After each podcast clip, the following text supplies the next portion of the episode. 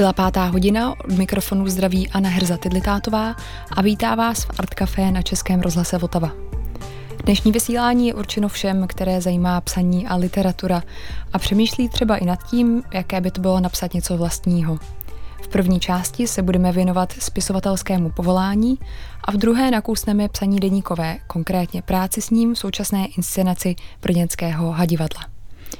Ve studiu je tu se mnou dnes Marek Žindelka, spisovatel, scénárista a učitel tvůrčího psaní. Za básnický debit Strechnin a jiné básně získal cenu Jiřího Ortena a za své prózy Zůstaňte s námi a únava materiálu dvě ocenění Magnézia Litera. Společně s Vojtěchem Maškem v loňském roce převzal České holva za scénář k filmu Okupace a ve stejné sestavě, doplněné okreslířem Marka Pokorného, vytvořil komiks Svatá Barbora. Marku, vítejte ve vysílání. Dobrý den. Než se pustíme společně do tématu, první hudební ukázka z playlistu Pavla Zelinky, tentokrát sestaveného z hudby inspirované literaturou. Jedním z takových počinů je koncepční album Diamond Dogs britského rokového hudebníka Davida Bowieho z roku 1974. Tematicky v sobě spojuje román 1984 od George Orwella a Bowieho vlastní vize postapokalyptického světa – z desky si pustíme skladbu jednoduše pojmenovanou 1984.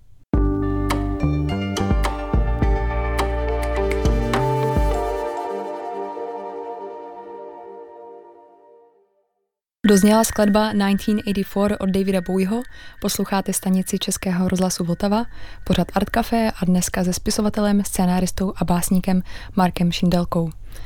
Marku, píšete už dlouho a v mnoha různých žánrech. Vaše knihy jsou pravidelně vydávány v zahraničí, věnujete se proze, poezii, taky filmové scénaristice a psaní také učíte. Tak kdo učil psát vás? Eh, no, já bych na to asi mohl odpovědět eh, různými způsoby. Nejvíc mě naučil psát asi Eh, Seifert a Holan, a, a, a, ale třeba i Josef Topol a další, které jsem četl hrozně eh, od nějaké doby, když jsem dorostl tady k téhle poezii. Já jsem od Josefa Topola zbožňoval jeho básně třeba. A pak jsem četl i jeho syna, že jo, Jáchyma hodně. A uh, postupně jsem se skrz tohle prokousával literaturou českou, světovou. A uh, to jsem ještě nevěděl, že se psaním budu nějak zabývat, kromě toho, že jsem si občas něco někde tak jako, uh, jako druh ventilu svých pocitů někam napsal do deníku. A možná bych tenkrát docenil, jo, kdybych potkal někoho, kdo, kdo by mi pomohl vlastně tyhle věci si se sumírovat, nějak si je utřídit. Až mnohem později jsem, uh, jsem si uvědomil, že, že, že vlastně bych s tím chtěl dělat něco víc a začal jsem nějak svědomitěji se tomu psaní uh, věnovat. A um, po čase, protože mě vždycky strašně ještě zajímal film, tak jsem udělal zkoušky na FAMu, na scénáristiku a dramaturgii, kde Uh, už jsem ale v té době měl za sebou některé svoje texty, už jsem měl vydané povídky, uh, nebo román, vlastně svůj první román, a, uh, který ale vznikal dost tak živelně a moc jsem tenkrát neměl v rukávu žádné taktiky nebo strategie, jak, jak komponovat literární dílo, ale na té FAMu jsem se prostě dostal k tomu uh, základu, konečně jsem pochopil vlastně takové ty nejzákladnější řemeslné techniky, které mi někdo byl schopný vysvětlit a uh, ono, ta dramaturgie je společná, řekl bych, pro film nebo román nebo povídku, takže uh, z toho jsem načerpal strašně moc vědomostí. No. Vy jste učil tvůrčí psaní na literární akademii, spolupracoval jste taky s městskými knihovnami nebo festivalem Knihex. Tak s jakou motivací přichází lidé, co chtějí začít psát? No, eh, těch motivací je často eh, řada, takové nejobvyklejší jsou ty, že Uh, u těch starších třeba, kteří přichází, mně se hodně často stávalo, že přicházely ročníky třeba i 60 plus na ty kurzy a takový lidé často přichází, protože chtějí vlastně zaznamenat svůj život nebo vzpomínky na, na, na, na svoje rodiče, dejme tomu, nebo si nějakým způsobem napsat takovou, uh, jo, utřídit si vzpomínky, napsat nějakou rodinnou kroniku téměř až. A to je jakoby jedna kategorie a druhá je, si myslím, úplně lidi na opačné škále, když začínají, vstupují vlastně do literatury, jsou třeba čerstvě dospělí nebo někdy ani ne.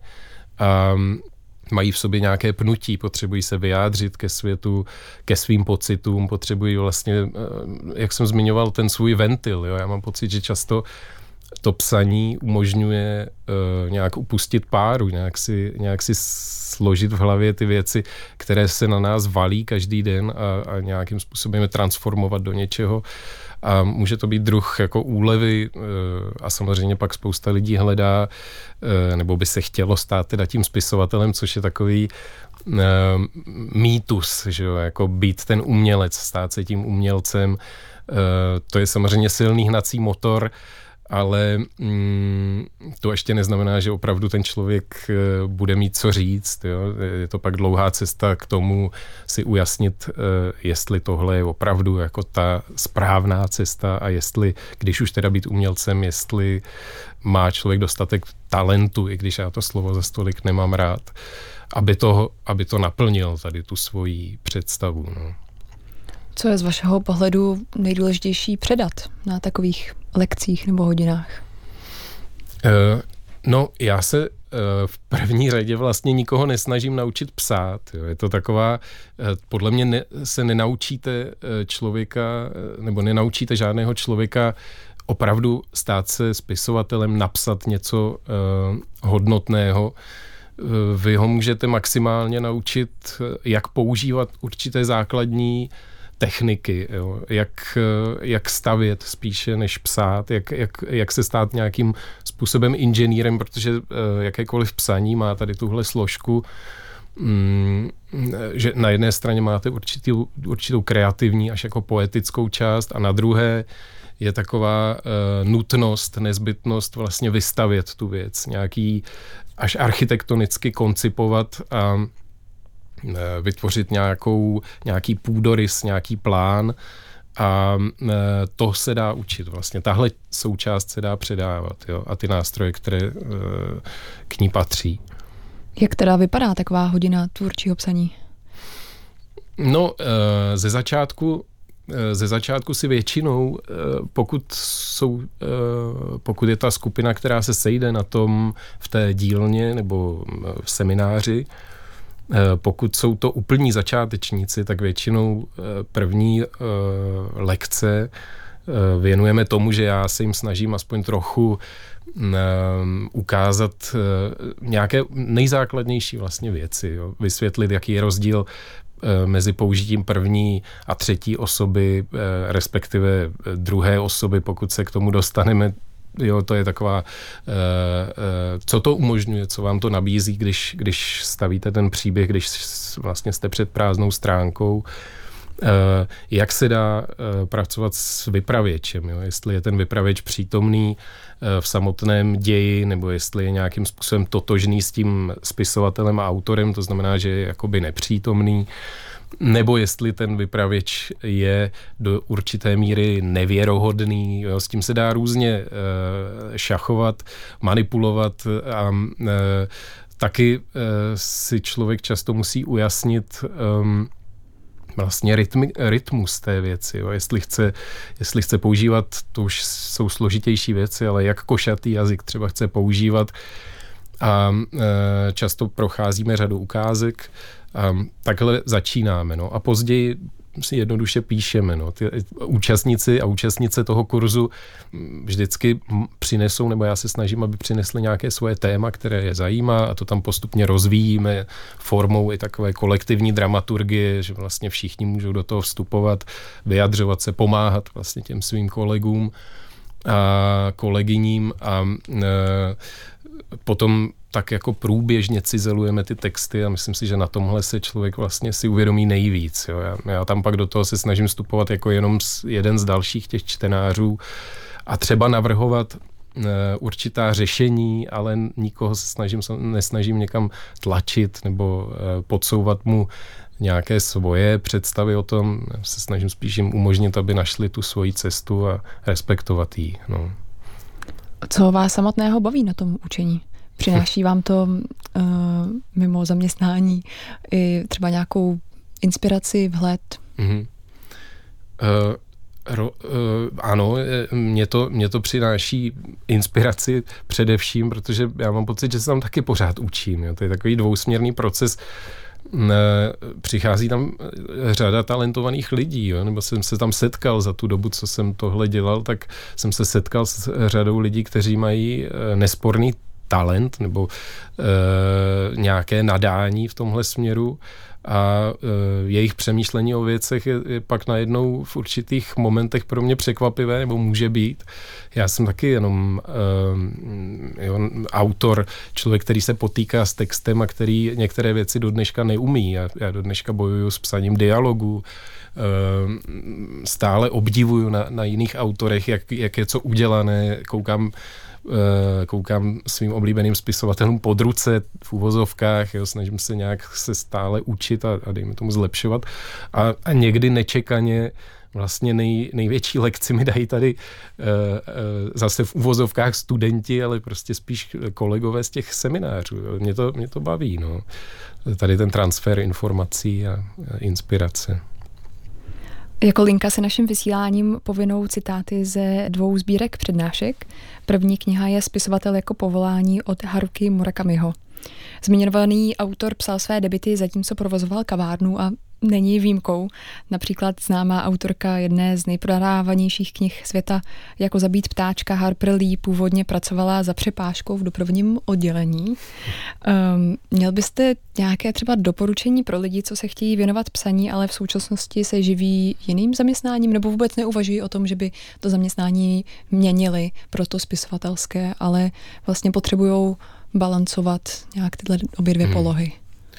Tak první věc je, že eh, v Čechách eh, v malém trhu knižním a uměleckém obecně je živit se psaním naprostý luxus. Jo. To, to se, se povede vlastně minimum e, autorů a já sám se neživím stoprocentně psaním.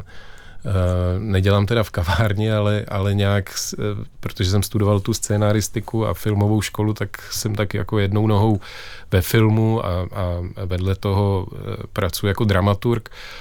A tak nějak to kombinuju, ale myslím si, že, že to psaní um, že to psaní je vždycky trochu uh, nutné s něčím kombinovat a, a bylo by naivní si myslet, že člověk prostě, uh, že se z něho stane slavný autor, který si bude připalovat jeden doutník od druhého a bude prostě už jako hvězda, které, uh, které můžou lidi ruce utrhat.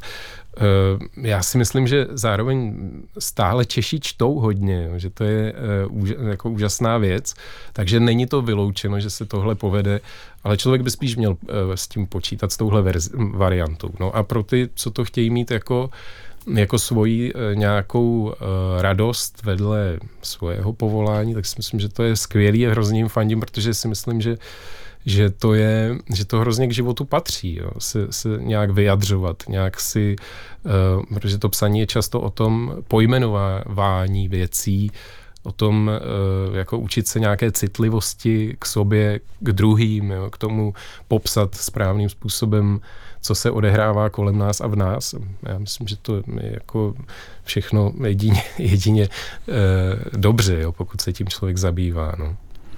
Já zmíním ještě jednu knihu o psaní, lodím vydanou sbírku na okraji od tajemné spisovatelky Eleny Ferrante. I v tomhle případě se jedná o sbírku přednášek, které ale skutečně proběhly, když opět v nepřítomnosti autorky. V roli Eleny Ferrante je na Boloňské univerzitě v roce 2021 přednesla herečka Manuela Mandrákia. Eh, já teď přečtu ukázku z textu Psaní a trápení, kde je citovaná kniha Vědomí a svědomí Zena Kosínyho. Sedím po obědě pohodlně natažen v lenošce, v ruce tušku a kus papíru. Čelo mám úplně hladké, protože můj duch si nepřipouští nejmenšího úsilí. Moje myšlenky jakoby se ode mě oddělily. Vidím je. Stoupají, klesají, ale to je taky tak všechno. Abych jim připomněl, že jsou myšlenkami a že by se měl nějak projevit, popadnu tušku. A najednou se mé čelo skrabatí, protože každé slovo se skládá z kupy písmen a neodbitná přítomnost znovu procitá a zastínuje to, co bylo. Tak Marku, znáte tenhle pocit? No, myslím si, že znám a řekl bych, že, že asi každý, kdo, se, kdo, kdo je posedlý tou literaturou, nebo teď myslím, ne, že by to nutně byla posedlost, ale, ale kdo, komu, komu prostě dýchá na krk, to myslím, že říkal Dylan Thomas, že kdo jako jednou si s tím začne, tak už se nikdy té literatury nezbaví, že mu stojí za zády, dýchá na krk jako trojhlava nějaká obrině, prostě příšerná. A No, tak to zná, no, tak, tak zná tady tyhle pocity a e, já si myslím, že to je ta krásná část toho. Jakmile se člověk tím začne zabývat pak víc, tak e, si vedle tady té jakoby nutkavé, inspirativní, jo, až, až jako odosobněné e, práce, kdy, která je krásná, kdy člověk se ztratí v tom textu a nějak mu to plyne a vlastně má pocit, že, že, že opravdu je, je, je to taková koupel inspirace, tak pak je strašně moc a řekl bych, že, že tak jako 90% spíš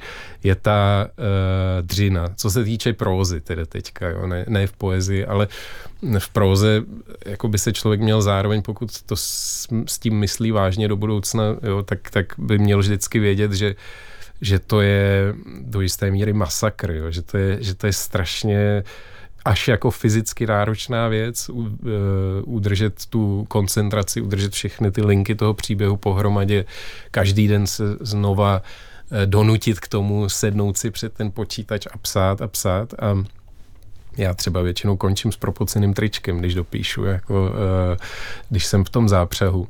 A těch krásných chvil je tam málo. Jako, je, to, je to spíš jako bolestné hledání cesty v určitých labirintech psaní nových a nových verzí, škrtání toho, co člověk napsal týden předtím nebo i měsíc předtím. Celá ta práce často začíná úplně od znova. To všechno k tomu patří. Jo? Takže jako na jedné straně spousta krásných až jako uh, až, až skoro narkotických zážitků, které si možná tak často s tím uh, lidé spojí, jo? prostě spisovatel v rauši, ale pak je tam strašně moc, eh, jak jsem říkal, jo, až, až, až jako nehezké dřiny a, a takové brutální každodenní um, práce, rachoty, no, tak jako, tak nějak, no. Já jsem hrozně ráda, že jste zmínil ten fyzický rozměr psaní a fyzickou náročnost. Eh, máme k tomu nachystáno tady hned několik otázek v dalším vstupu. Teď bych dala další píseň. Bude to New World od belgického pianisty a producenta Mirek Kutýny, který kombinuje elektronické a akustické nástroje. Z desky Through Empty Landscapes and New Beginnings, která vyjde 10. února na labelu Icarus Records, si pustíme jeden ze singlů, který je už k dispozici.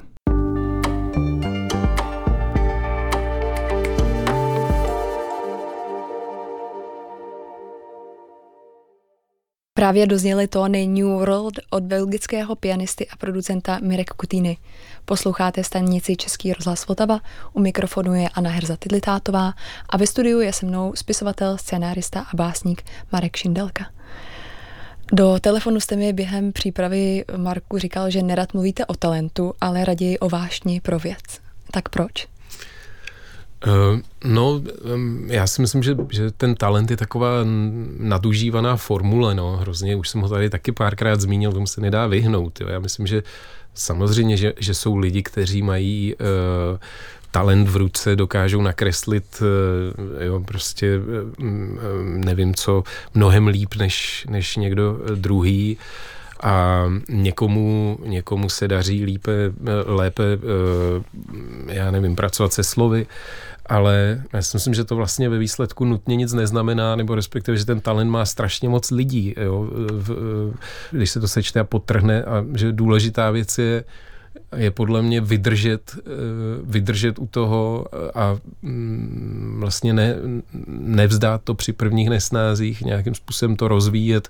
Spíš jde o tu práci jo, s tou, ať už je to talent, nebo já tomu spíš říkám nějaký druh citlivosti, jo, protože pro, pro to, že mi to přijde jako vhodnější termín, nějakého vyladění, vnímání vůči světu, e, vnímání světa a, a lidí a jejich emocí a tak dále.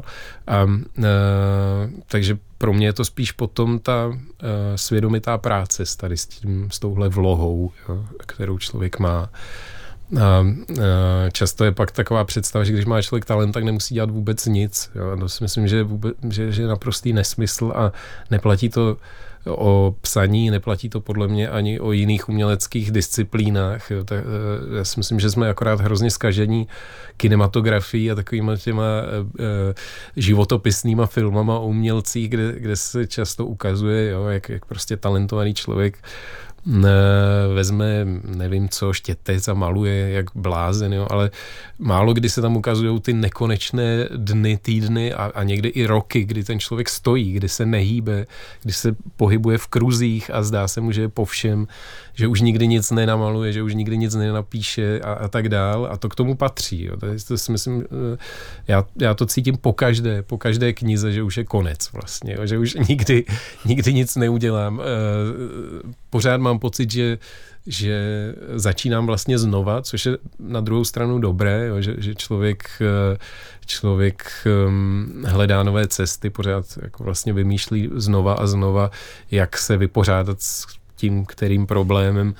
A Zároveň je tam, jo, si myslím, že by se mělo mluvit i o těch špinavých stránkách toho řemesla, nebo toho, eh, toho co to je býti teda umělcem, jo, nebo to, že to není zdaleka nějaká Mm, procházka eh, růžovou, růžovým sadem, jo? Že, že, to, že k tomu patří i spousta pochybností, eh, nejistot a, a hrozný práce vlastně, no, spousta práce. Takže asi tolik k talentu. No. No, my se můžeme bavit o talentu nebo vášni na jedné straně, ale napadá mě, že důležité jsou potom i ty pracovní podmínky nebo ty mhm. podmínky, ve kterých může text vznikat. Eh, vy sám máte rodinu se třemi dětmi, tak jak si hledáte čas na soustředěné psaní a jak, jak se kloubí eh, tenhle work-life balance? No, eh, je to, je to eh, strašně náročné, protože zvlášť teda eh, během pandemie a, a, a lockdownu, tak já jsem opravdu myslel, že se zblázním. To bylo strašně. Já jsem měl nějaké deadliny a teď vám pořád někdo leze po hlavě, že jo, tahá vás za nohu, za ruku a, a já, já jsem žil špunty v uších, prostě úplně pološílený jsem se snažil dodržet teda nějak, nějaké termíny.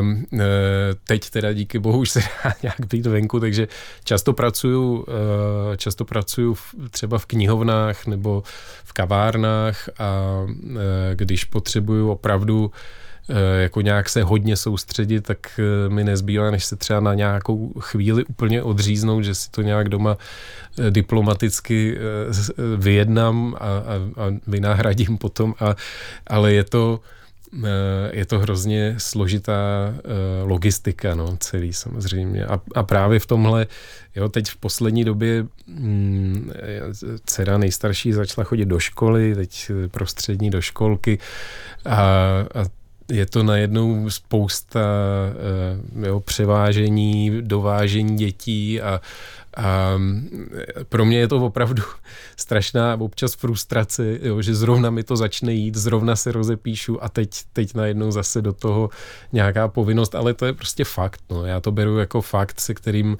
se teď učím žít a nějak v něm pracovat.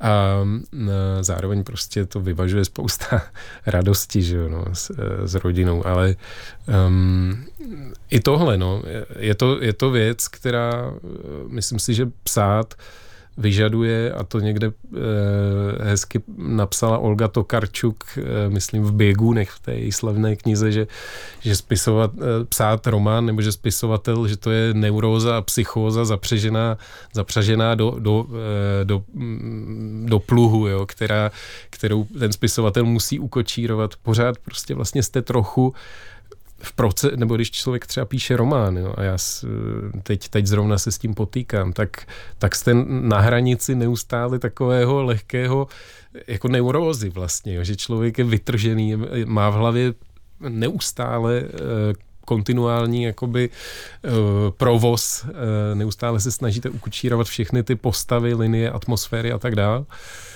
a uh, může, může to být jako velice těžké v tu chvíli nějak uh, fungovat ve světě, jo, nebo fungovat v takovém tom běžném provozu. Jo. Není to úplně to samé, jako si zajít do kanceláře a zase přijít domů a hodit to všechno za hlavu. Jo. Prostě to v té hlavě musí pořád být a, a, a ta energie buď tam je, nebo není a, a tím pádem buď píšete, nebo nepíšete. No. Takže tohle zase k těm náročným stránkám. No. No tak to jste mi teď úplně skvěle nahrál, protože já jsem se chystala přečíst uh, další citaci, tentokrát od Murakamiho ze zmiňované knihy Spisovatel jako povolání, kterou teda doporučuji všem posluchačům, kteří zvažují tohle povolání. Je to z eseje Na výsost osobní fyzické počínání. Pro spisovatele je hlavní a nejdůležitější, aby vyprávěl příběhy. A vyprávět příběhy, to jinými slovy znamená nořit se do hlouby vlastního podvědomí sestupovat až na temné dno vlastního srdce. Čím větší příběh se autor pokouší vyprávět, tím hlouběji musí se stoupit. Stejně tak, jako musíme i základy vykopat tím hlubší, čím vyšší borvu se chystáme postavit. Čím hutnější je příběh, který se pokoušíme vyprávět, tím těžší a masivnější je také vrstva tmy, ležící v základech pod ním. Spisovatel musí v té tmě v základech najít všechno, co potřebuje, všechny živiny, které vyžaduje jeho dílo, a vlastníma rukama to hezky vynést na povrch zemský. Pak to převádí do tvaru a smyslu, kterému říkáme text. V té tmě se občas ukrývá i plno nebezpečných věcí. V těch tmách se prolíná kolektivní nevědomí s nevědomým osobním. Prolíná se tam starověk a současnost. Nosíme si to všechno nerozpitvané domů v jednom balíku a někdy to pak mívá pěkně nebezpečné následky. Promluvá k vám nějakým způsobem tato ukázka? No to je moc hezký. No. Já myslím, že to, že to navazuje asi na to, o čem jsme se bavili předtím a, a je, to, je to tak, no. A zároveň si myslím, že, že to je e, tady ta práce s tou temnou hmotou, jo. E, že to souvisí s tím, o čem jsem mluvil. Jo. Člověk má v sobě strašně moc věcí, o kterých neví nebo s něma nepracuje a já teda nejsem úplně fanoušek toho, že psaní by měla být psychoterapie, jo, ale ale e, protože si myslím, že pracuje ještě trochu jinak, pracuje přes nějakou estetickou rovinu a e, tady tohle všechno s tím podle mě souvisí, jo, že člověk, člověk v sobě otevírá věci, které třeba ani nečekal, e, které se najednou můžou e, nasvítit z nějakých nečekaných úhlů. Jo? Když, když začínáte psát, tak často uvažujete o, o svých postavách a o tom, co do nich investovat, nebo já teda hodně doporučuji se zamýšlet nad těma postavami, když ještě předtím, než skoro začnete psát, jo, přemýšlet o nich, o jejich minulosti. A hrozně často, když jsme takhle třeba na těch dílnách se o tom bavili uh, s, s ostatními účastníky, tak, uh, tak bylo zajímavé sledovat, jak hodně se tam třeba projektuje něco, co ten člověk řeší, co by chtěl, eh, jo, vy si můžete často svůj svět rozprostřít do plochy, jo, do, investovat jednu věc, eh, nebo vložit jednu věc do jedné postavy, další problém dát jiné a pozorovat, jak interagují, jo, a, a um, to ani tak není jakoby terapie, jako spíš uh, druh uh, jako pozorování uh, a, a takového učenlivého pozorování toho, když najednou uh, dvě vaše součásti spolu komunikují jo, a najednou mají svůj, svoji vůli nebo jsou, uh, mají, mají svůj prostor k tomu být vlastně individuality. To je, jsou jako věci, které jsou hodně magické. A ještě s tou fyzickou uh, stránkou jsem chtěl říct, že to je hrozně propojený. Já si, já si myslím, že eh, že jazyk je strašně fyzická věc, eh, eh, jako fakticky mluva, že vyžaduje náš dech, a vy, když píšete, tak, eh, tak často mm, eh, nevědomky vlastně hodně se do toho člověk fyzicky nějak opírá. Jo? Eh, jak jsem říkal, jak, jak často, nebo mm, se mi stává, že onemocním. Když dokončím knihu, tak často potom vypětí, když je vytištěná, vydaná, je to venku, je pokřtěná ta knížka, tak tak dostanu strašnou nějakou angínu nebo virózu a, a to se mi stalo s posledním románem, že jsem ležel snad tři, tři týdny prostě a vůbec jsem nemohl mluvit, nemohl jsem nic. Takže eh, je to, je to nějaká práce i s nevědomím a i s nevědomím možná eh, těla do jisté míry. Jo. Um, ale to by možná bylo na, na až moc dlouhou debatu. No. No, my se pomalu blížíme k závěru rozhovoru s Markem Šindelkou. Tak uh, ještě se vás, Marku, chci zeptat, jaké zdroje, a teď mě napadají knihy, ale třeba i podcasty nebo nějaké jiné zdroje, pro vás byly důležité a třeba byste je doporučil někomu, kdo zvažuje psaní? Mm-hmm.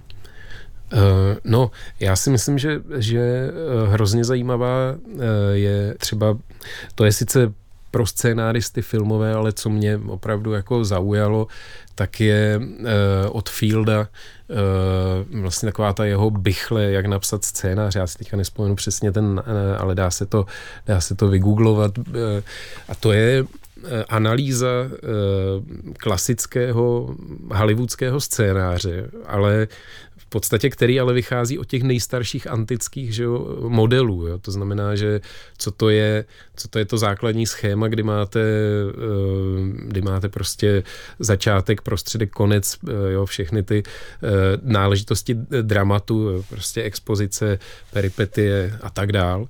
To je jako podle mě, tam se člověk dozví strašně moc a může to použít pro prózu a všechny další disciplíny. Tak to byl Marek Šindelka, spisovatel, scénárista, básník, učitel tvůrčího psaní a autor komiksu. Marku, moc vám děkuji, že jste přišel. Děkuji za pozvání.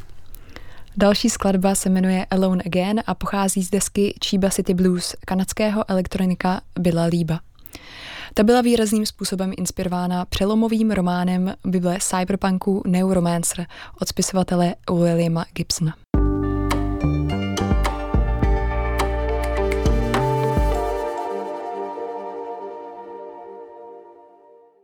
Posloucháte Art Café na Vltavě, u mikrofonu vás zdraví Anna Hrza Tidlitátová a právě dozněla skladba Alone Again kanadského elektronika Bila Líba.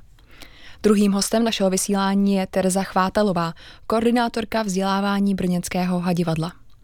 Tereza Chvátalová studovala katedru výchovné dramatiky na DEMu, dnes pracuje jako divadelní lektorka s organizací Paměť národa a dalšími subjekty.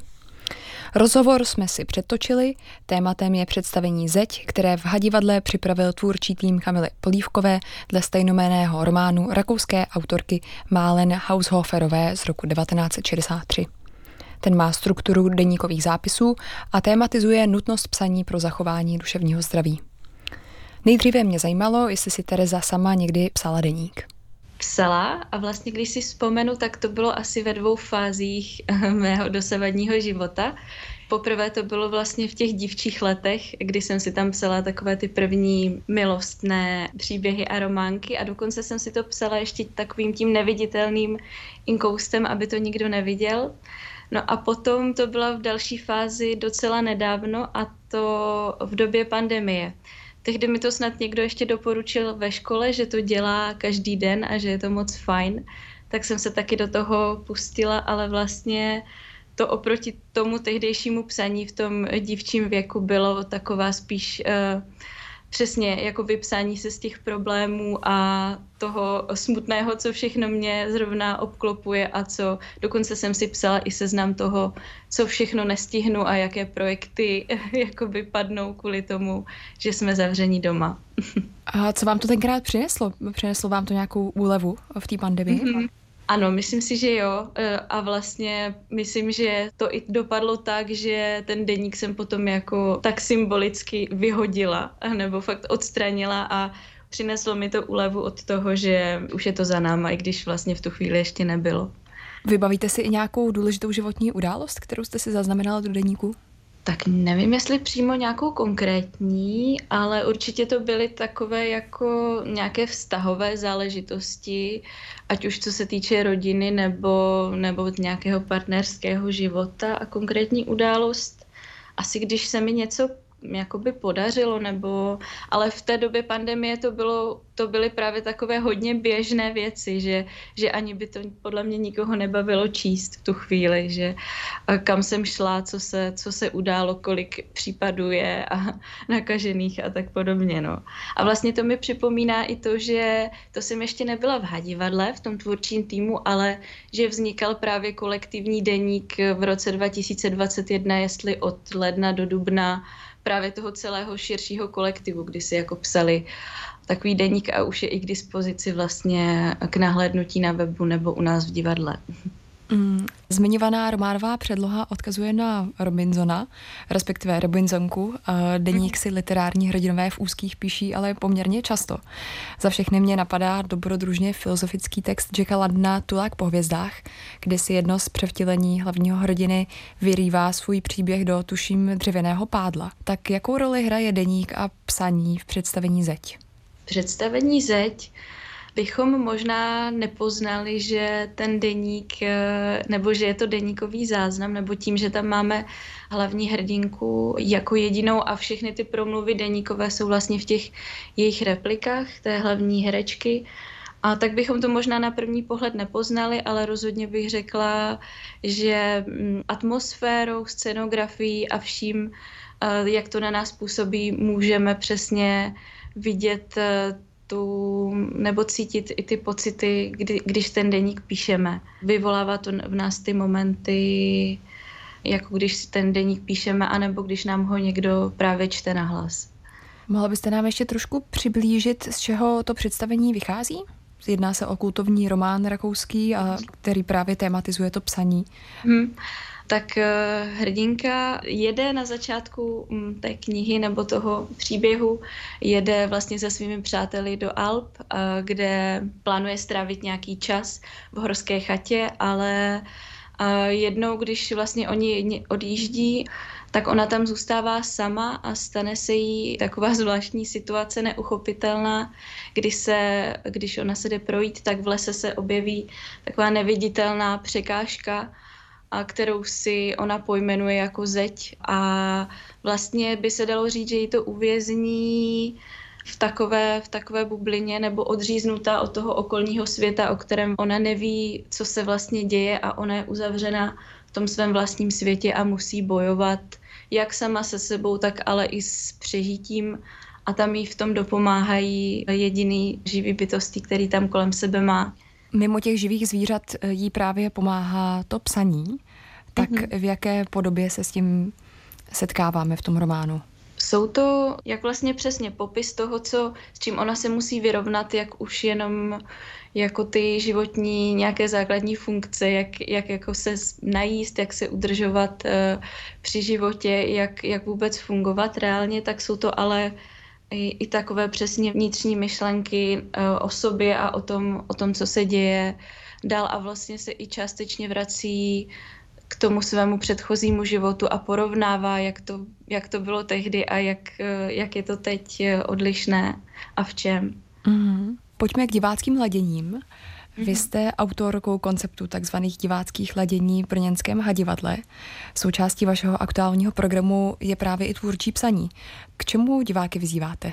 Tak ten koncept diváckých ladění vznikl tak vlastně trochu samovolně z toho, že já jsem byla zapojená vlastně do tvůrčího týmu nebo toho týmu divadelních lektorů, který dělal primárně uh, lektorské nebo dramaturgické úvody a nebo besedy po představení, ale protože já jsem takový víc praktický člověk, tak i když už jsem si chystala tehdy dramaturgický úvod k Mobirikovi, který už má po derniéře, tak jsem měla pocit, že bych těm divákům mohla nabídnout něco eh, praktičtějšího, více prožitkového, emočního naladění, takže už tehdy jsem tam pracovala s citáty a vlastně s, s tematickým videem v rámci toho diváckého ladění, které je na hodinku, takže vždycky se to koná hodinu a půl před tím, než na tu inscenaci jdete a trvá právě přibližně tu hodinu, tak se snažíme přiblížit divákům, nebo snažím se přiblížit divákům jak už třeba ten původní text, ze kterého se dělala daná dramatizace, nebo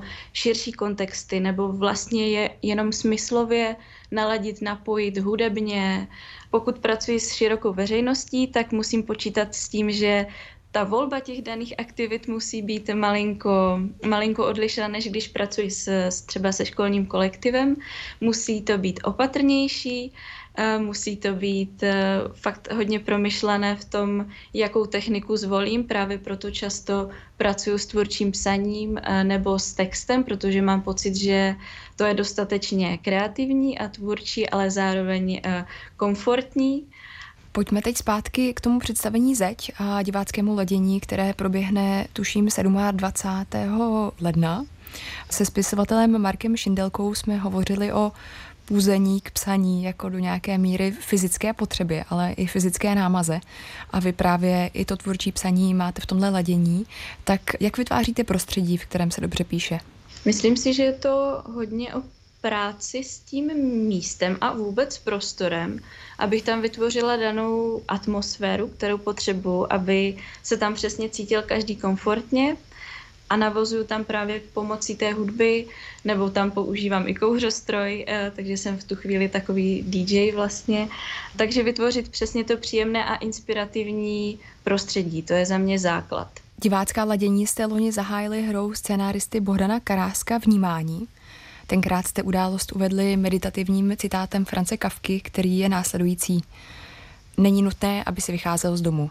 Zůstaň u svého stolu a naslouchej. Ani nenaslouchej, jen čekej. Ani nečekej, buď úplně tichý a sám. Svět se ti nabídne k odhalení, nemůže jinak, okouzlen bude se před tebou vinout. Tak moje poslední otázka bude, jaké jste měli reakce třeba na tohle ladění a podařilo se vašim návštěvníkům v tichu tvůrčího psaní ze svého nitra něco odhalit, jak uh, nabízí Kafka? Já vlastně díky tomu, že jsem to dramaturgicky uchopila trošku tak, že kopíruju i trochu tu linku toho původního románu, že je dostávám vlastně pomocí toho deníku a pomocí nějakých otázek, které podněcuje k tvůrčímu psaní, tak je dostávám do té situace, aby si představili, že jsou právě v té dané situaci oni sami jako ta hrdinka. A dramaturgicky je směřuju k tomu, ale že to psaní v daný moment končí a protože už chybí stránky a oni to musí i v tu chvíli ukončit a deník tam nechat, takže já mám tu možnost eh, opatrně eh, vždycky ještě nahlédnout do toho, co oni tvořili a musím říct, že ty reakce, mám vždycky trošku pocit, že vstupuju do intimního prostoru, eh, takže to dělám velmi opatrně, ale ty reakce jsou moc zajímavé a moc hezké. Deník a všechny ty otázky si plní a i když tam je možnost si vyplnit jenom něco nebo zrovna to, co mě jako v tu chvíli zajímá, tak napsat a popsat – tak uh, ty reakce a, a to, že oni tam mají vlastně i vykreslit, jak si tu zeď představují, jsou hodně, hodně různé a hodně zajímavé. A vlastně i jim dávám potom třeba zpětný dotazník a mám moc hezké zpětné vazby v tom, že ten jejich zážitek potom z daného představení je mnohem intenzivnější, což je prostě pro mě asi to nejhezčí. Slyšeli jsme rozhovor s Terezou Chvátelovou, divadelní lektorkou a koordinátorkou vzdělávání z Brněnského hadivadla. A to bude pro dnešek všechno. Další díly pořadu je možné najít v aplikaci Můj rozhlas a dalších podcastových aplikacích. Budeme rádi, když nám napíšete, jak se vám naše dnešní vysílání líbilo. Dle svých preferencí e-mail, audiovzkaz nebo klidně dopis. Naše e-mailová adresa je artcafé.cz a naše poštovní artcafé Český rozhlas Votava, Vinohradská 12, Praha 1. Také jsme na Facebooku. Na všechny vaše reakce se těšíme, dávají nám důležitou zpětnou vazbu a povzbuzení do další práce. Na závěr skladba americké písničkářky Agnes Mitchell na motivy starověkého řeckého mýtu o Orfeovi a Euridice Wedding Song. Krásný večer přeje Anna Hrza Tilitátová.